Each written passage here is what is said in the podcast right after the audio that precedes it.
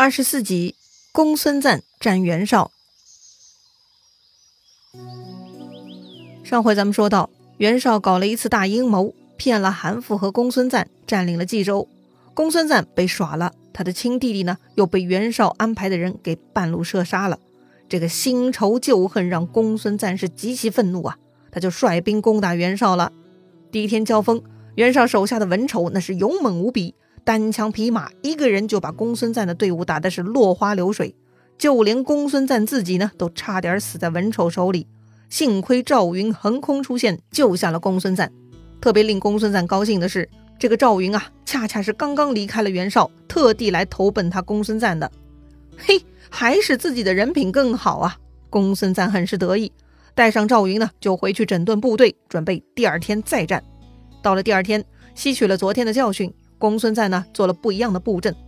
哦，公孙瓒对布阵有研究吗？是的，这儿呢，咱们正好也来隆重介绍一下公孙瓒。这个公孙瓒字伯圭，辽西令之人，也就是今天河北迁安人了啊。咱们前面也提到过的，孙坚手下猛将之一的韩当也是辽西令之人，此地猛人还真不少啊。这个公孙瓒呢，其实也出身贵族，但是因为他的母亲地位卑贱，所以呢。公孙瓒被举孝廉以后，只当了一个郡中小官，虽然地位不高，但是他相貌俊美，机智善变，得到了涿郡太守的赏识。这太守啊，还将自己的女儿许配给了他。涿郡很耳熟，对不对？哎，对了，就是刘备的老家涿郡。所以呢，公孙瓒跟刘备的渊源确实很早就开始了。有了郡守岳父，这之后公孙瓒的事业呢，就开始逐步发展了。他才有了机会跟着卢植学习，也跟刘备成了同学。公孙瓒最突出的威名呢，是他对抗北方游牧民族的强硬态度。他的部队啊，都骑着白马，镇压鲜卑、羌族等游牧民族的骚扰呢，很是利索的。所以啊，他号称白马将军，威震边疆。羌人看到白马就会以为是公孙瓒的队伍而掉头逃跑的。所以这回啊，第二天再与袁绍开战，公孙瓒就拿出了镇压游牧民族的战略。他安排五千骑兵全部骑着白马，分成左右两队，就像翅膀一样排开，派大将军严纲为先锋。哎，为啥不安排赵云呢？这里呀，又要提一下公孙瓒的一个特点哈，他心思比较细，不轻易相信别人，不像其他当领袖的善用人才。虽然赵云这么牛，又是主动投靠，但公孙瓒对他呢，还是有些不放心的。万一这赵云是个卧底，就麻烦了。所以说呢，先锋主将他用的还是自己的老部下严刚，新人赵云呢就被安排待在队伍的末端。再说袁绍这边啊，他手里啊有两张王牌，颜良和文丑，必须让他们当先锋啊。他们呢各自带了一千弓弩手，也分成左右两队，正好对准公孙瓒左右两翼的马队。另外，袁绍正中间安排曲义带领弓箭手八百人和一万五千步兵对抗公孙瓒本人带领的主力。好了，双方布阵完毕，这公孙瓒呢就带领大部队再一次骑着白马立于盘河桥上，旁边竖着他大红圈金线帅字旗，一扫他昨日乞丐样子哈，今天呢又是威风凛凛、神采奕奕的出场了。他让手下雷动战鼓，意思是要发动战争嘛。但是啊，从辰时雷到巳时，两个小时，这袁绍也不出来表示表示啊。这个时候呢，公孙瓒就下令开战了。他的先锋严刚就哇哇叫着冲向袁绍阵中的曲义，这曲义呢依旧按兵不动，就在那儿等着，直到严刚跑到了射程以内，曲义就放信号炮了。只听得一声炮响，突然间呢，就从盾牌后冒出八百弓箭手，噼里啪啦一阵狂射，万箭齐发。严刚一看不好，这箭雨太密了，赶紧下令往后撤。但这个时候他已经跑不掉了，曲义呢迅速拍马追上去。一刀就把这个严刚斩落于马下了。先锋一死，公孙瓒这边就不能淡定了。左右两翼的白马队呢，就想过来助阵。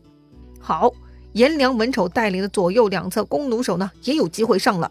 他们冲着左右两翼的白马队开始放箭，这一通猛射，愣是把这个白马队给阻隔了，无法上前助阵，只能眼睁睁地看着严刚的前锋部队被全部吃掉。一看公孙瓒的第一波先锋吃干净了。袁绍觉得是时候该进攻了，他大手一挥，下令部队往前冲杀。袁绍的中军大将曲义当仁不让。昨天文丑已经表现过了，今天呢，曲义要来找公孙瓒了。他直接冲过桥去，砍倒了公孙瓒的帅旗。公孙瓒一看，哎呀，今天换了阵型还是搞不定啊！看来这摆 pose 是没有用的。袁绍奸贼果然不像游牧民族那些流寇啊，奸诈太多了，搞不定，赶紧逃吧。曲义呢，继续冲杀，很快他就已经冲到了公孙瓒队伍的末端了，在那里呢撞到了赵云。本日战争呢，到现在为止，这个曲义的表现都是可圈可点的。如果当时他砍掉了公孙瓒的帅旗，再意思意思打几下就收兵，那么他今天的表现就非常棒了。只可惜啊，他冲得太猛，不知道见好就收，他撞到了赵云，死期就到了。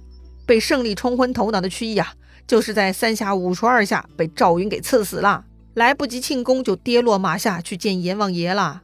而此时的赵云呢，本来憋在队伍后面是很难有机会杀掉敌方主将的。没想到曲义送货上门了，赵云杀掉曲义就开始发起进攻。这个赵云呢，就像前一天的文丑哈，他冲入袁绍军队，左冲右突，如入无人之境。正在逃跑的公孙瓒一看，哟，局势反转了，赶紧就调转马头，带兵杀了回来。再说袁绍前头探马回报说，曲义已经斩落公孙瓒的帅旗，正追赶败兵呢。袁绍一听是哈哈大笑啊，说这个公孙瓒是无能之辈呀。